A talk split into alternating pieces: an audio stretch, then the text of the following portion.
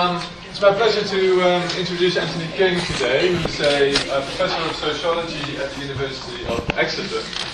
And this year is a, a visitor of uh, also, so he'll be around Oxford uh, this year. Working on on a new book, or yeah, well, fortunately finished the book, so uh, but working on another book hopefully at some point. Yeah.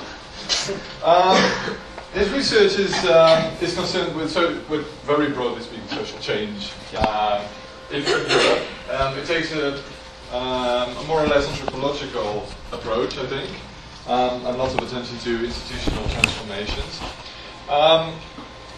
he has a keen interest in theory and written a book, published a book about that. Uh, on critical of the, of the kind of approach that, that sees uh, ag- agency as, as, the two elements to, um, uh, to think about social processes. Um, and substantively, his interests are in sport, football especially, um, and the military. Uh, and maybe he'll explain today that those two aren't as different, maybe, as, as we, we, might think. In the, in the, 90s and early 2000s, he worked on, um, on football and how football has changed, how it's become um, a, a, transnational business and thing, and, and institutions and structures have changed and what that means for, for, the, for, for fans, for instance, and for the, for the game itself.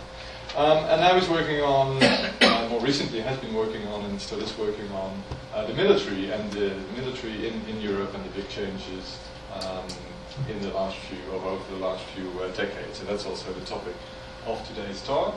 So we'll have about 45 minutes, something like that. Um, um, and then we'll have time answers.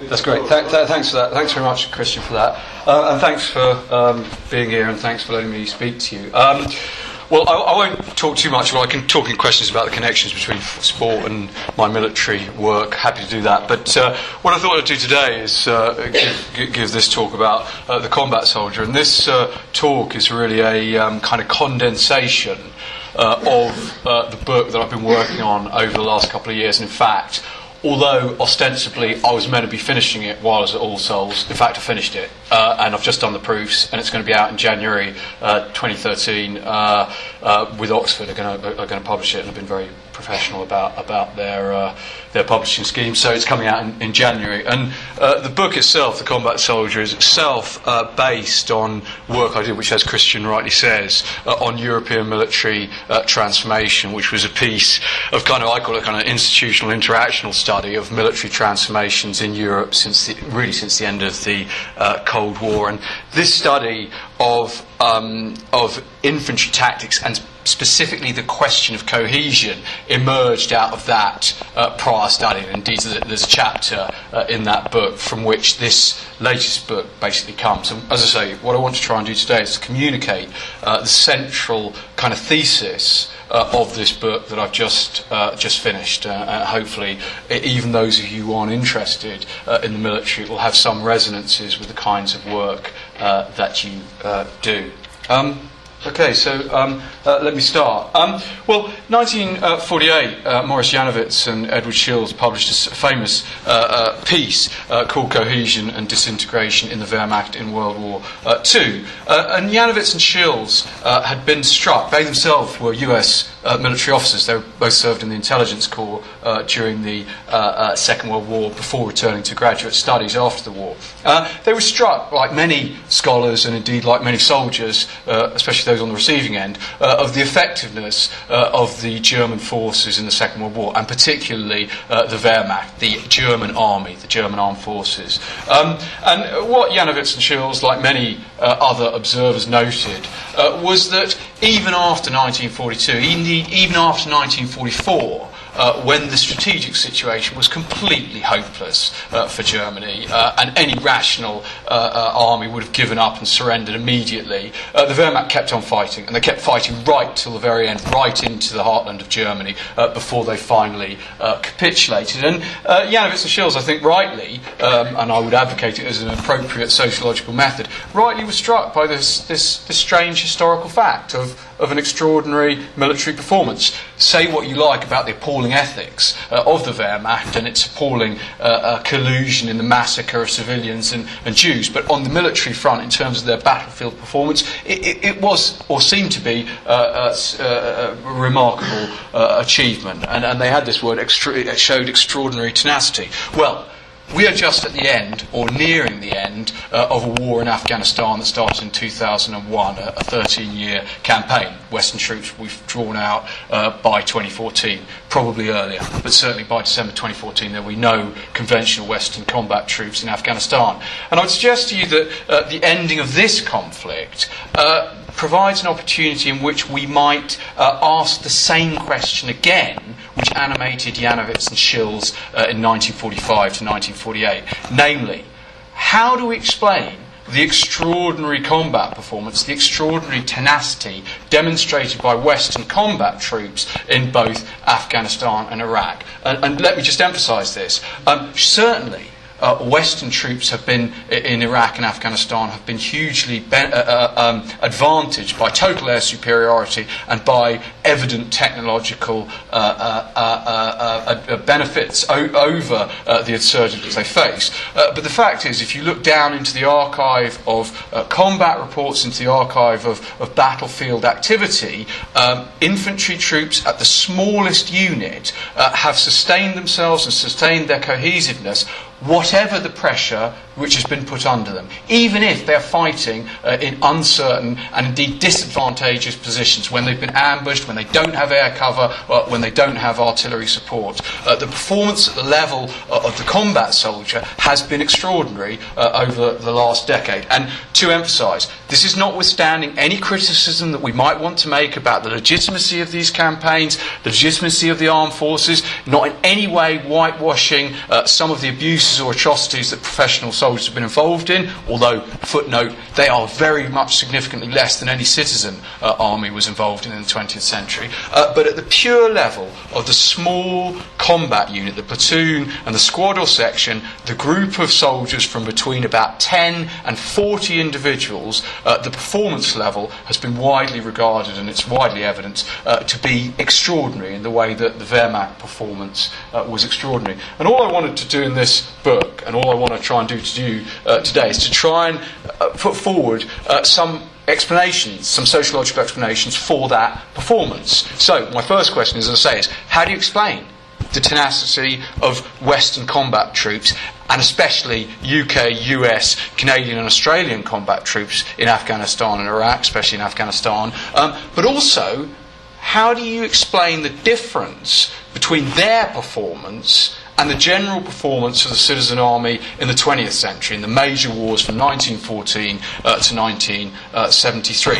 Because, as I'm about to say, the actual performance of the citizen army in that period, in those major wars, First and Second World War, Korea and Vietnam, is hugely problematic and is differentiated from the professional performance uh, quite uh, dramatically. Now, if we are to uh, begin to answer this question of combat performance, we need some broadly coherent account of how the citizen infantry performed, how those small groups of citizen soldiers the platoon of 30 to 40 people or the squad of section, about 10 people, performed in combat. And there's a number of resources we could go to. However, there is one that seems to me to be particularly uh, useful, and that is uh, SLA Marshall, Samuel uh, Lyman Atwood Marshall, uh, uh, uh, who was a military officer from 1918 to after the Second World War. And in the Second World War, he served as an official US Army historian. He went on to cover Korea and Vietnam as a historian and as a journalist. In other words, in the body of uh, SLA Marshall, uh, you have an individual who personally uh, witnessed and recorded three of the four major citizen wars of the 20th century. He, he, he was commissioned into the uh, First World War right at the end of the war and didn't actually see combat, but he was, he was witnessed and recorded uh, three out of the four uh, combats, and particularly recorded uh, uh, warfare at the lowest level. He wasn't interested in strategy, he was interested in what he called the schoolyard fight of actual uh, combat and battlefield performance. Now, So I would suggest he's an interesting uh, resource. And what's interesting, and I'm sure you all know his famous book, uh, Men Against Fire, published just after the um, uh, Second World War. He made this claim that's, that's really made his name, which is basically uh, uh, the citizen army, the citizen US army, only one in four riflemen ever fired their weapon uh, in, in combat. When they're in combat, only one in four ever fired it. And it's an interesting figure, both because his standard of what constituted firing a weapon was pretty low if you fired your weapon once, even if you had no intention or no ability to actually hit anyone, that constituted a firing. And so the one in four figure was uh, particularly, you know, it caused some significant consternation uh, among uh, senior officers and indeed uh, among the political authorities uh, in the US, both during the Second World War and then afterwards when he publicised uh, the findings. And, and just to emphasise, I mean, Marshall was a, he's a military officer, he's a historian, military historian, but actually he was quite a good sociologist. And one of his main arguments of why uh, soldiers failed to fire was that they found themselves paradoxically in a situation of isolation in the modern battlefield. The modern battlefield of the 20th century, you've got hundreds of thousands of troops on it.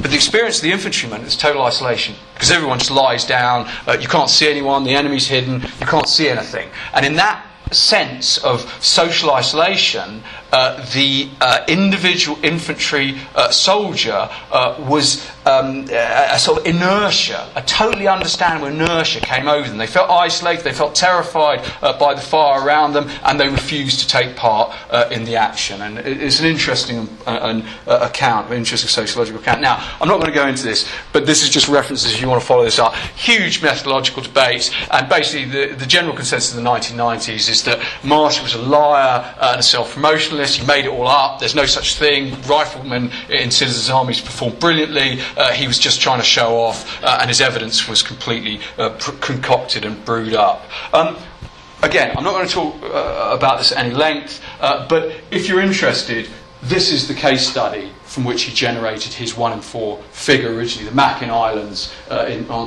in November 1943, and particularly from a fight that occurred here uh, on a night, uh, on the night of the 22nd and 23rd uh, of November, in which two companies uh, of US infantry basically did nothing to stop a Japanese assault, which the machine guns of the two companies uh, stopped on their own. And the result is that hardly anyone fired except for the machine guns. Anyway, that's, that's where the information comes from.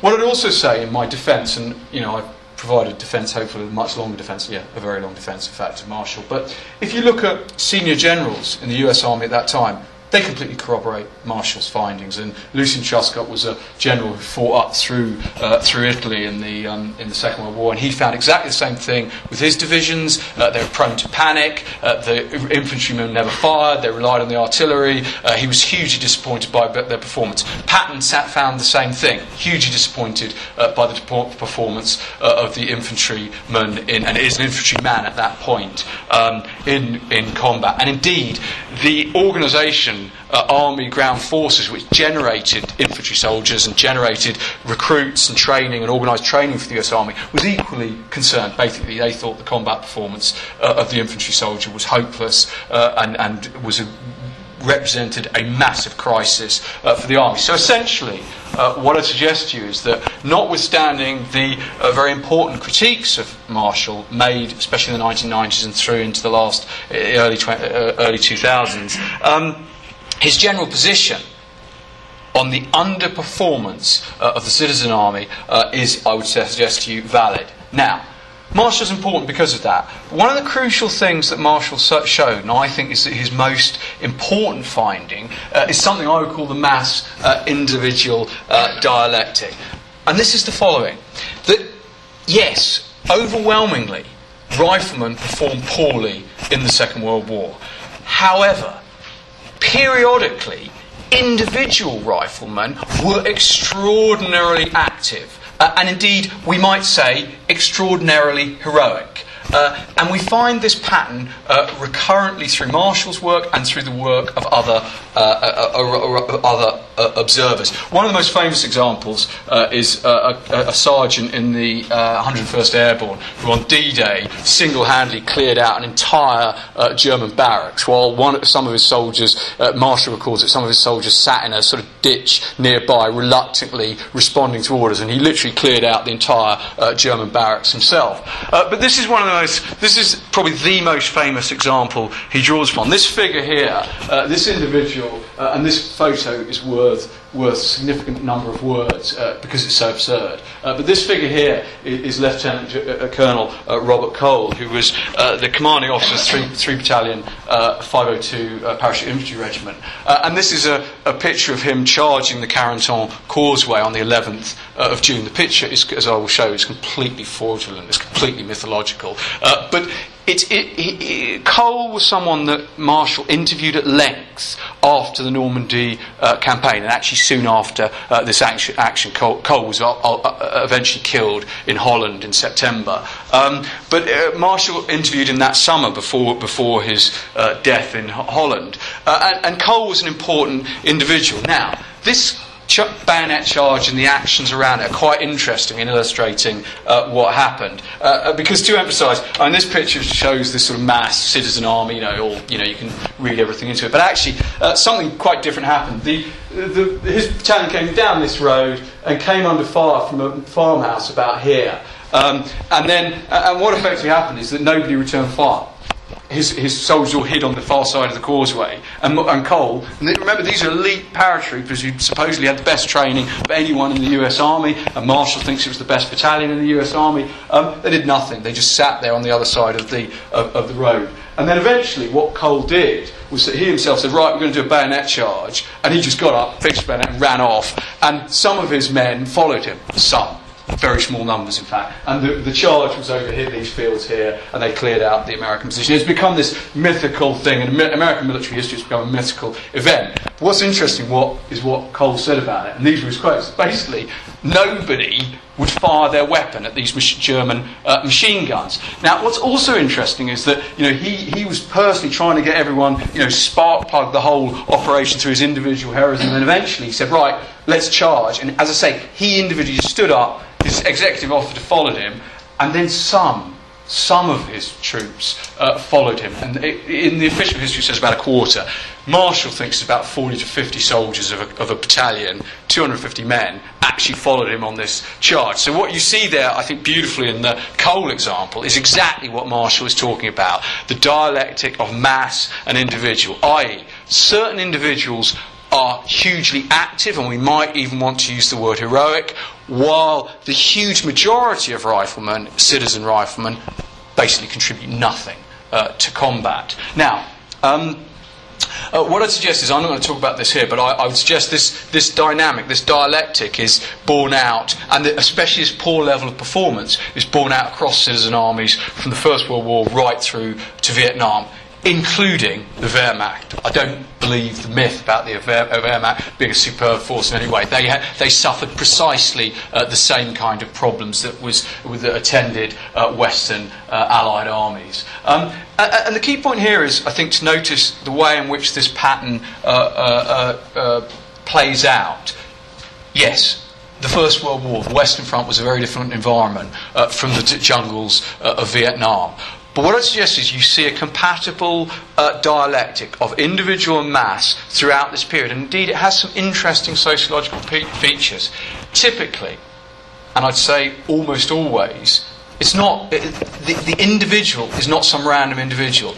The individual is a person, a soldier, who has been officially recognised by the army and by his platoon to be a leader, to be an important uh, individual within that unit, bearing moral responsibility to that unit. So, what you find recurrently are junior non commissioned officers or junior officers taking this role that Cole did on the uh, Causeway jumping up under fire and assaulting uh, an enemy position, of, of, providing the initiative when the Marshall effect, the slam effect, as Randall Collins calls it, um, kicks into play, inducing inertia in the mass ranks of the citizen army. And as I say, it's typically someone recognised, morally identified before and during uh, the operation as bearing a special responsibility uh, for the unit. And note this, this then creates a, a genuine dialectic, namely, the passivity of the mass demands that some individual will act and typically that individual is a recognised, um, uh, recognised individual bearing moral responsibility. But of course, the point is the very fact that soldiers recognise and expect an individual combat leader to take the lead means that their passivity is completely justified. And so the two elements of the citizens' army performance seem to me to be organically, internally related. A force which relies on uh, junior leaders to fight also is a force which will be characterised by mass uh, passivity by the, uh, uh, uh by the majority.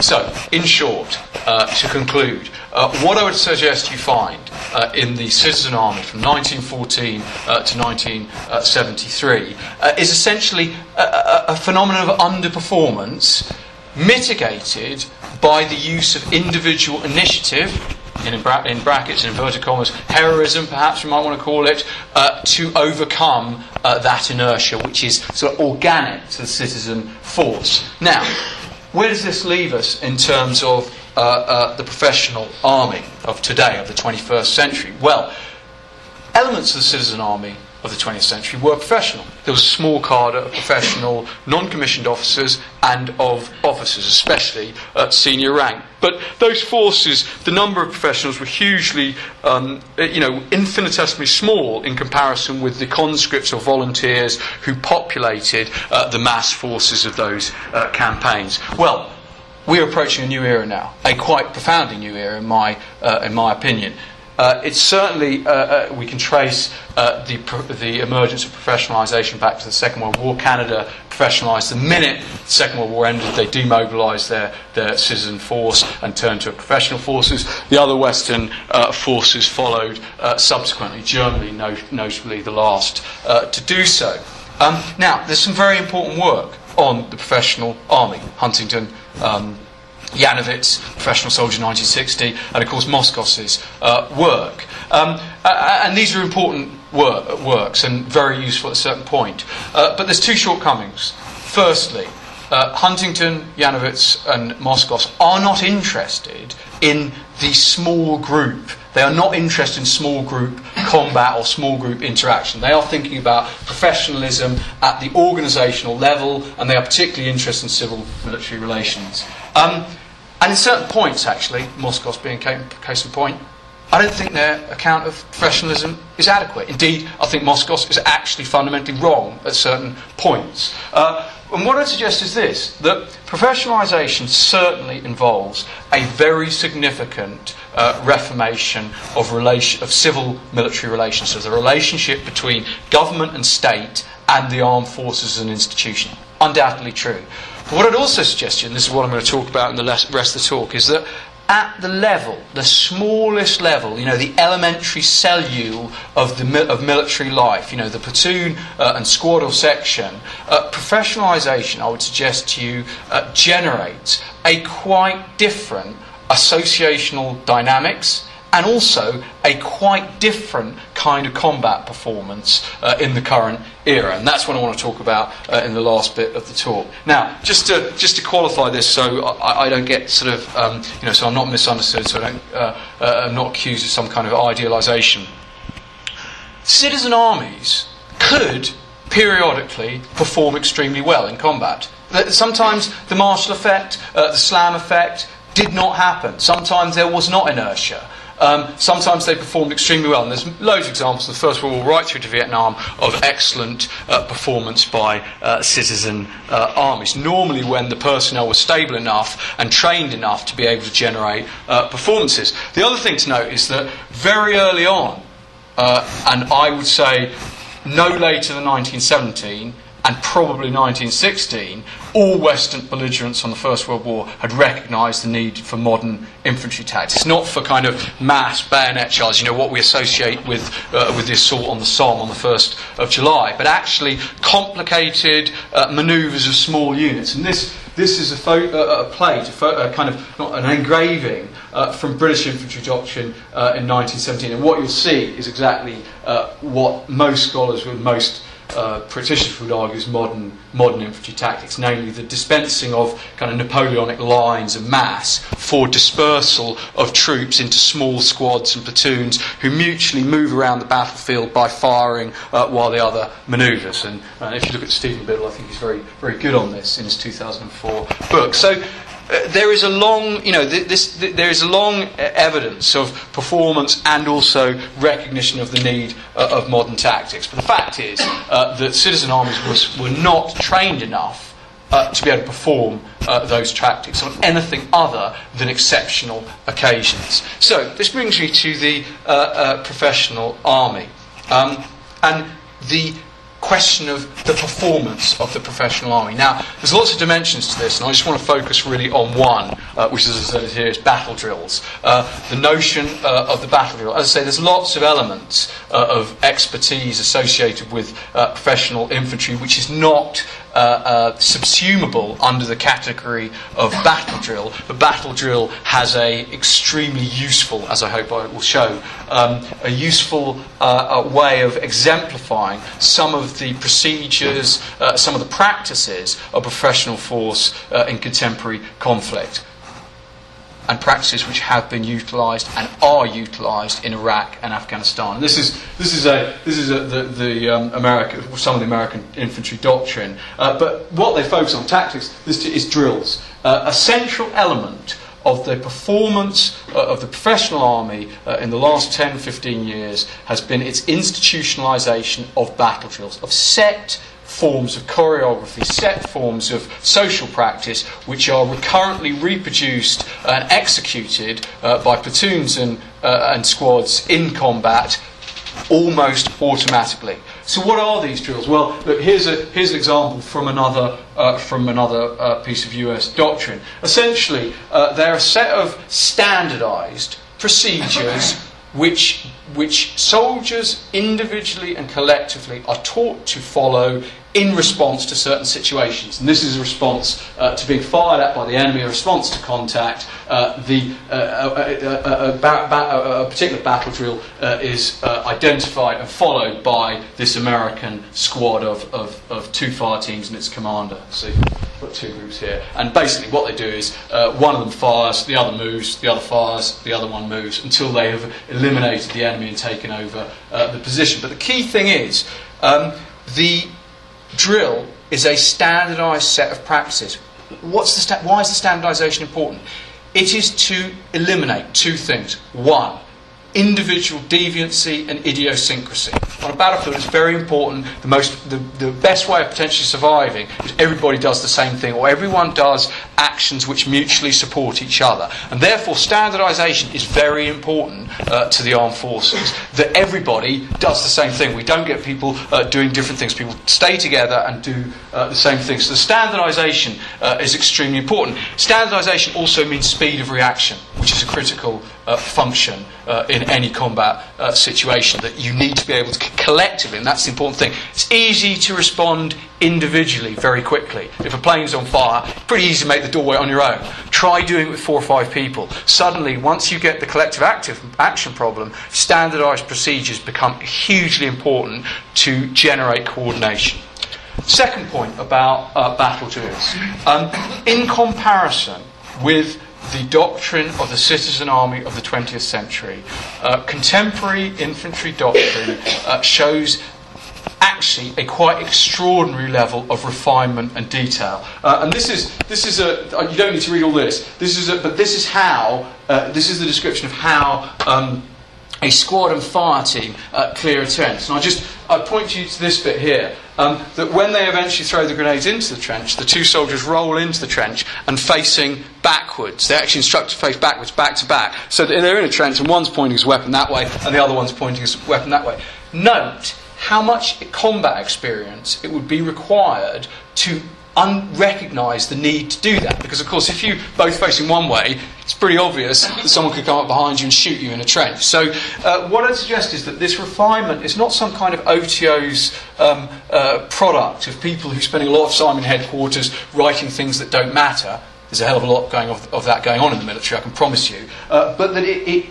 institutionalises experiences which have been uh, enacted by combat veterans. In other words, what the development of more refined, professionalised doctrine enables you to do is to effectively accelerate the learning of even a junior soldier, that they, they become kind of combat veterans by dint of learning the institutionalised drill. They learn stuff which citizen soldiers would almost overwhelmingly have had to learn for themselves, and of course only learnt when they had done it three times and five of their friends had been killed doing it before they'd actually learned uh, what to uh, what to what to do. Um, so there is a refinement of procedures which are taught and executed recurrently uh, in uh, training. Now, just to emphasise, sure uh, this is doctrine. You know, back here is doctrine. This is what, what they uh, the ideal uh, form of training uh, is. This is what they're trying to achieve.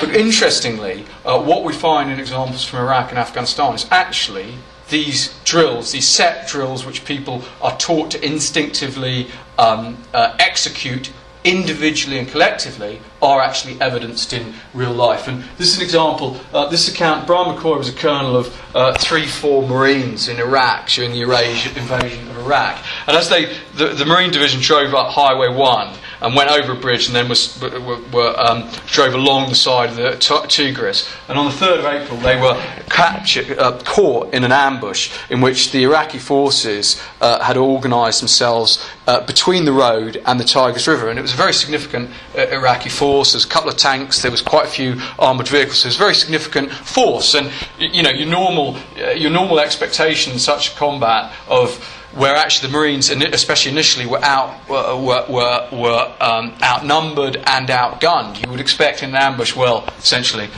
uh, you know, professional military would suspect it would not go that well for you. Uh, and what's interesting about this event, and it's become quite a famous one um, in the Marines, uh, is that um, 3 4 effectively executed a counter ambush drill. And they drove some amphibious armoured vehicles, they're basically armoured cars, up into the ambush site. The soldiers debussed, and as this uh, description shows, they just rolled into, the soldiers who debussed just rolled into their anti ambush drill and they fought their way through uh, the date palms and through the positions where the Iraqis were uh, and clearing the position. And, and they came out actually, what should have been a catastrophic defeat ended up as kind of a, a victory, which of course the US Marines have been none too modest in, in, um, in communicating to everyone. Uh, and, but the key point uh, which McCoy made is that the drill was the central reason for their success. There's no requirement for orders, there was no requirement for coordination, uh, there was no requirement for somehow developing things indi- individually and independently.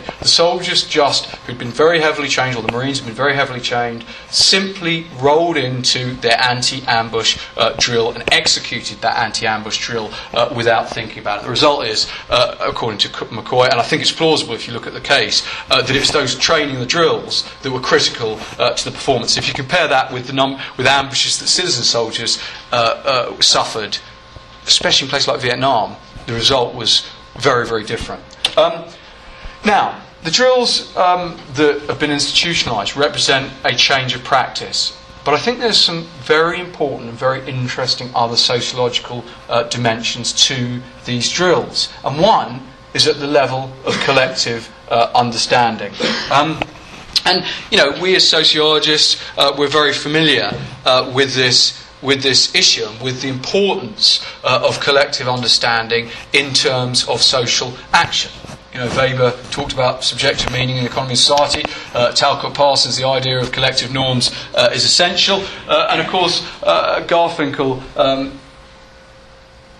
Garfinkel's ethnomethodological project was um, very substantially predicated on demonstrating the utter centrality of collective uh, understandings of, of, collective definitions uh, to uh, social life. And as this quote shows, I mean, the point is this um, it's not that the accounts that we put on social life just describe what will go on anyway.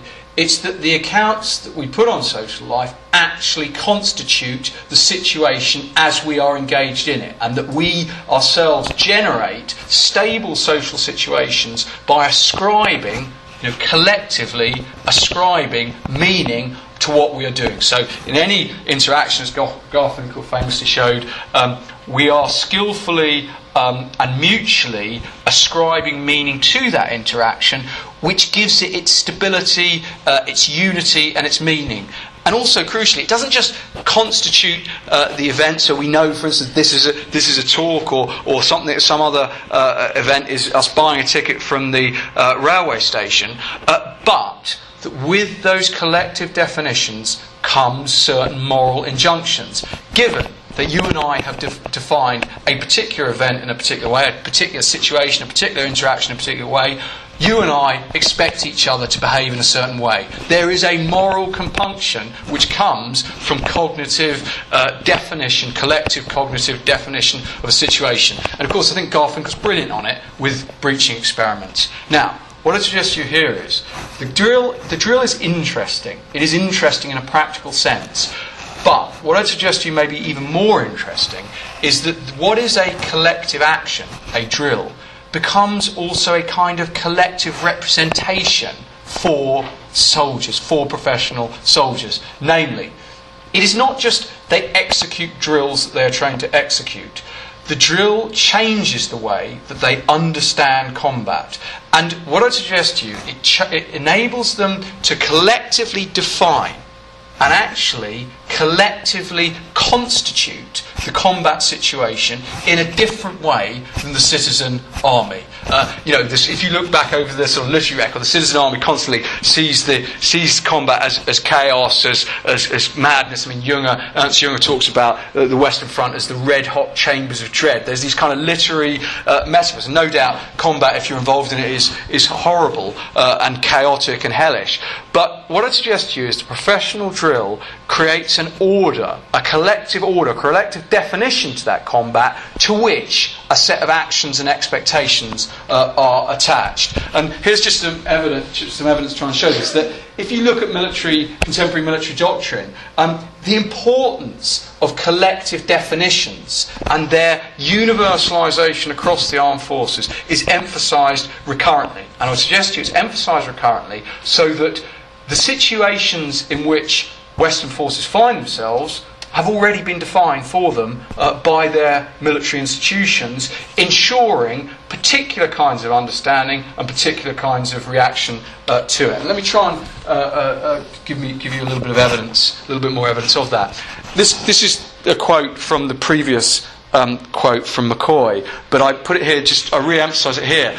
This seems to be a, a quote of really unacknowledged importance. Um, you know, all they know is that this is a contact right, and this is what we do in a contact right. Uh, uh, in other words, before those Marines had even got out of their armoured vehicle, so you imagine they're sitting in the armoured vehicle, they're hearing on the radio, right, we've got a contact, there's an ambush, and they'll be they'll hear gunfire, and they'll no doubt hear rounds pinging off their their vehicle. I mean, you know, that's the situation in which they were. But what, what McCoy says is that they, they simply go, this is a contact right. And they all go, this is a contact right. Contact right means we're getting fired out from over there. And that once that definition, this is a contact right, a collective definition has happened, a set of procedures is expected and demanded of every single member of that squad. And note, in fact, very few instructions need to be given at this point. If they've been trained well enough, they know it's a contact right. In a contact right, this is what we do. And indeed, what McCoy notes is they, they jump out of the back of the wagon and engage in, in, the, in the set procedures of, of counter ambush. Now, interestingly, note here, as an individual, it doesn't matter what the situation is, it doesn't matter what the risks you're running are you just simply click into a collective drill. A collective, you've collectively defined it as a contact right. It, it, it, it demands of you a particular uh, set of procedures. And note, whether it puts you at risk or not. And indeed, in this uh, counter ambush, one Marine uh, was killed and several were wounded. But having defined it in that way, in that sort of Garfinkelian way as an account, this is a contact right, this is, the, this is, the, this is what the situation is it is not up to the individual to decide what to do. There's a moral expectation, a moral and professional expectation that they follow a set drill, whether that means their own death or their own wounding. That the drill, the collective drill, is primary over their own individual uh, interests. Now, let me just give you one more example of this, which I, I think is a really useful example, which is Gatigal on the 27th sorry, 25th of August, uh, October uh, 2007. This is a very famous event, partially uh, because one of the soldiers in this event uh, was, the, was awarded a Congressional uh, Medal of Honor. He is the only living recipient basically normally you've got to die to get it's like a VC in England you basically normally got to die uh, to get awarded it he's the only living recipient what effectively happened is that a squad of paratroopers walking along a ridge in eastern Afghanistan. Uh, they were fired upon by, by about 30 insurgents uh, to the left and to the front of them. They were caught in, a, in an ambush. The incident is very useful because there, were no, there was no other forces involved. There was no attack helicopters, there were no drones, there was no artillery. It was a, a sort of one on one fight. As near as possible, you get to an equal fight. And it was a full moon, so that uh, the night, night vision goggles that US troops are equipped with they were useless as well. So it was really a useful example of, of, of, of, a, of a, fight of, of, of, genuine equality. And effectively, what happened, uh, the paratroopers um, responded very quickly and conducted a counter ambush drill and actually defeated the insurgents. And they got a couple of injuries, but no one, uh, no one was uh, killed. And what was interesting uh, about this event um, is the way in which it subsequently was defined. This is the, uh, this is the words of Sal Giunta who was the soldier who was awarded uh, the Congressional Medal of, Fire, uh, uh, of, of Honour. And you'll notice that uh, what he described when, he, when they came under fire um, uh, was, was, I would suggest to you, exactly in line with this Garfinkelian uh, account giving. Namely, that the incident was not defined by him as some kind of heroic response. You know, contrast that uh, with Cole's action, where he was running around telling everyone what to do. Uh, but rather, uh, and his colleagues uh, confronted and saw themselves as confronted with a tactical conundrum which required a set uh, series of responses to it. And their responses were quite interesting because they, they, the, the record is they came under fire within about 10 15 seconds of coming under fire, they responded uh, by together, these two colleagues, Giunta and his colleague, running forward and throwing grenades forward as they uh, ran forward. And uh, in fact, this, I won't go into it now, but the selection of grenades on that particular fight was an interesting and not automatic one, but it was actually the best one uh, that they could have made. And what I'd suggest to you is that what you see in Giunta's uh, statement is precisely this. Um, this you know, representational, this accountable uh, basis of the, of the battle drill, that it becomes uh, a means of defining and constituting uh, the battle situation for the soldier, uh, and, and therefore demanding certain kinds of performances. And the crucial point is here this isn't a matter for the individual. It is a collective definition. And the instinct of the professional soldier is to draw collectively on these accounts and to enjoin joint action with their fellow colleagues on the basis of them. And this, this is the significance of this uh, later bit here, you know, that uh, I went around to see what I could do, and maybe we could hide under the same rock and shoot together. But there's this instinctive, horizontal um, uh, uh, attention to colleagues left and right to participate in joint action. In other words, uh, the uh, generation of um, the institution of battle drills has had a kind of cognitive uh, an effect on the shared understandings of uh, soldiers, even in uh, the extremity of combat. And note, in combat, what we have is a situation there where it is most easy for accounts, you know, Garfinkelian accounts, to break down because it is so frightening and so confusing. But if you want coordinated social practice, it is absolutely requisite that you generate these common accounts. So, uh, combat represents this, I think, a beautiful kind of sociological type uh, because it's uh, uh an environment where it's most difficult to utilize uh, collective definitions, but where they are utterly essential if you want coherent uh, combat performance. Well, final point in terms of, of cohesion. Um, it's become a standard issue in, um, in the literature on the armed forces to argue um, that soldiers fight with each other because they are friends. Effectively, uh, people, uh, people are willing to risk themselves, to sacrifice themselves, to participate in combat if they are comrades uh, with each other. And typically, um, the sociological literature from from Janowitz and Shils onwards, has emphasised, and actually rightly so, the masculine dimension of this. That citizen soldiers drew heavily on the bonds of masculinity to try and generate um, cohesion and combat performance among themselves. And in fact, 1940, uh, 1914 through to 1973, there's loads of evidence of it happening and loads of evidence of it working on the battlefield. Soldiers explicitly and reflexively appealing to each other's manhood to ensure performance.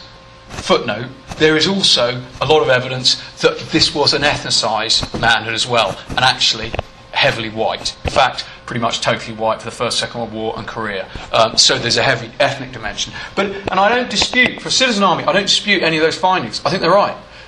With a professional army, I would suggest to you, you start to get a different kind of cohesion. In other words, my argument is this the battle drill actually generates a different kind of associational dynamic. It generates a different kind of solidarity among professional forces. So, what is that solidarity? Well, very quickly, uh, I think uh, uh, um, Junger's book, Sebastian Junger's recent book, War, is quite an interesting insight into this.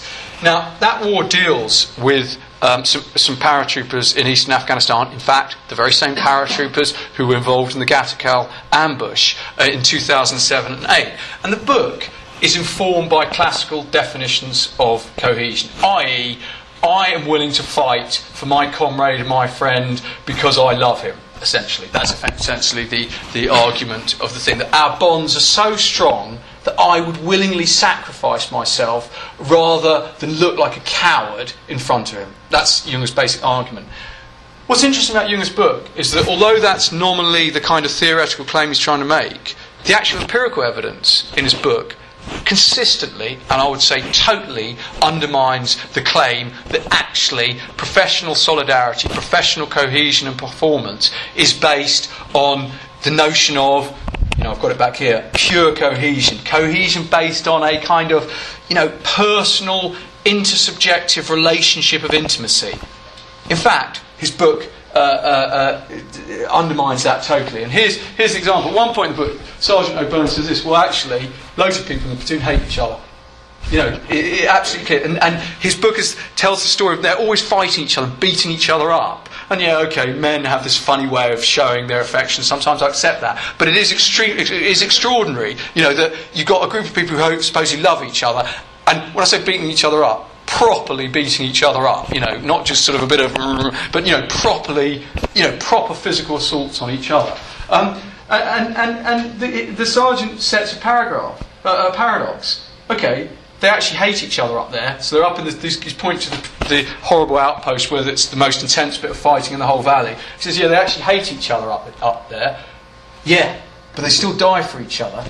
How do you explain that paradox if you stand by uh, the classical thesis on military cohesion? It doesn't make any sense. If people are to lay down their lives for each other, they have to love each other on the basis of the classical definition of masculine cohesion. But Sergeant O'Byrne, who's a professional soldier, saying, no, actually, there's guys up there who straight up hate each other.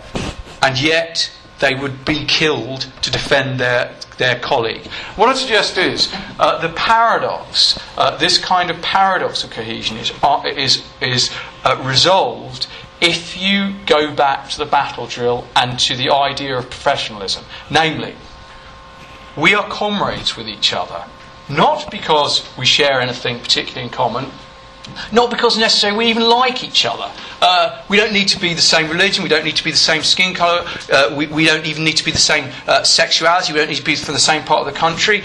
We can generate combat performance. We can operate together insofar as we are unified around battle drills. In other words, what I suggest you find in the, in the, professional army is a very strange form of cohesion. A cohesion based on institutionalised performance, a functional uh, cohesion, uh, a performance based cohesion in which uh, not only is, is, uh, uh, uh, are there set drills of what to do, but there is an expectation that you will do those drills independently of what you personally think of the man or, in fact, woman, and I can happily talk about women in combat as well, um, uh, independently of the soldier next to you, your personal opinion of it. Affection is not required. What is required and where you are judged as a soldier is not whether you're a nice person, not whether we have anything, we like the same music or we have the same background, but whether you can perform certain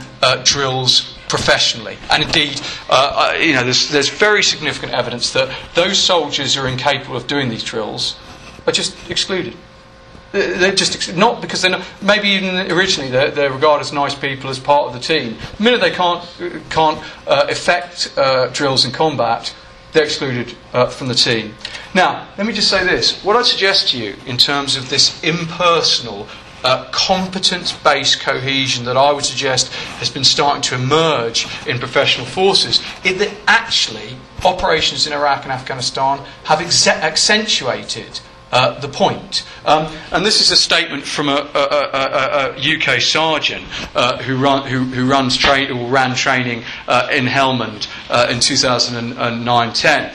And, and, what he's saying here is look, um, in Afghanistan, you don't get stable sections of. You don't get stable groups of 10 or 40 people uh, because uh, uh, you get a group of people in a forward operating base who have different uh, specialisms, uh, and you need those different specialists. You need people who are going to interpret, you need medics, you need uh, people who are good with IEDs, you need dog handlers, you need lots of specialists on any operation. Any particular operation you might need different set of people. You might, oh, on this one, you might need a mortar person. You might need someone who can uh, fly in UAVs. So, on any operation, on any patrol, there's actually a sort of great turbulence in terms of the um, personnel who are involved in a patrol or an operation, who are, who, or who are stationed uh, in a forward operating base. And of course, that, special, that turbulence of specialisation is compounded by the turbulence of casualties. So, every week, someone gets ill or gets hurt or killed. So that there's, a, there's sort of two spiralling turbulences in the personnel. What, what the evidence shows, and I say this is just one quote, there's many others, uh, uh, many other soldiers said the same thing, the, the, what, what is occurring is that it is the individual competence of the soldier, which allows them to fuse almost seamlessly into these ad hoc groupings. That they've got a set of skills, those, those, those individual skills, for instance, as an interpreter or as a dog handler, are situated within the wider sort of uh, encyclopedia of military infantry skills, and that uh, on the basis of those different but interdependent competencies, it's able, you, the, the Western forces have been able to generate high levels of cohesion, even in combat, merely by reference to set drills which individuals have been taught to enact. But note, they might have been taught to enact them totally different training cycles. They could be two totally different units, and he's learnt drills here, she's learnt drills here. They come together in Afghanistan, and the drills are compatible. It's on that basis uh, that you get uh, the, the individual performance. So, to emphasise, what it suggests is that what we see in a professionalised military and in a professionalised infantry is the institutionalisation of battle drills, which changes the definition, understanding, and indeed the actual reality of combat for professional troops and also changes the nature of their solidarity, moving their solidarity from one of purity of comradeship to one of impersonal uh, professional uh, competence. Conclusions. Um, is this borne out anywhere else in the world? Well, in fact, yeah. If you actually look globally, uh, other forces are increasingly professionalising uh, their, their forces. And, and China's PLA, is, uh, the People's Liberation Army, is very interesting here. That China is very interested in the Falklands War for obvious strategic reasons, yeah? Amphibious operation on an island some way from the mainland, etc., etc. Uh, but um, they, uh, what they're very interested in is the British performance in the Falklands, the performance of British infantry soldiers in the, in the Falklands, which they put down to professionalisation and which they are trying to imitate. Final point towards a professional society, and this may come back to Christian's point about what's the connection between football and, and, and, and, and all this sort of stuff. Um, yeah, the military is different from us. They are different from us. Um, you, know, they, they, you know, they can hurt people, and we're not allowed, very rightly. Um, uh, you know, they have the monopoly of violence, and that has, they, therefore they're a distinctive profession. But what it suggests is that uh, if you uh, look at the trajectory of the move from mass kind of membership and participation to specialised, competence based solidarity, I'd suggest that actually uh, there are echoes of that uh, across wider uh, social, uh, wider social order. Um, I mean, Putnam, you know, obviously in his book Bowling Alone, talks about the destruction of community of post uh, Second World War communities uh, and the um, evacuation of social capital. What I'd suggest is that actually the concept of professionalism and the kind of professional status group uh, may be uh, one of the ways, only one, but it may be one of the ways by which a globalizing transnational society uh, is beginning to uh, reorder itself and to sustain its own cohesion. Instead of us uh, being based on uh, memberships of particular organizations of citizens who are all the same in color, language, religion, etc., that the idea of professional associations and professional professional networks uh, concentrated in particular ways but spanning potentially globally and especially uh, transnationally uh, may be actually uh, a, a way in which uh, contemporary globalizing society may be able to both transform and maintain its cohesiveness uh, in a quite radically transformed situation. and I will stop there. Thanks.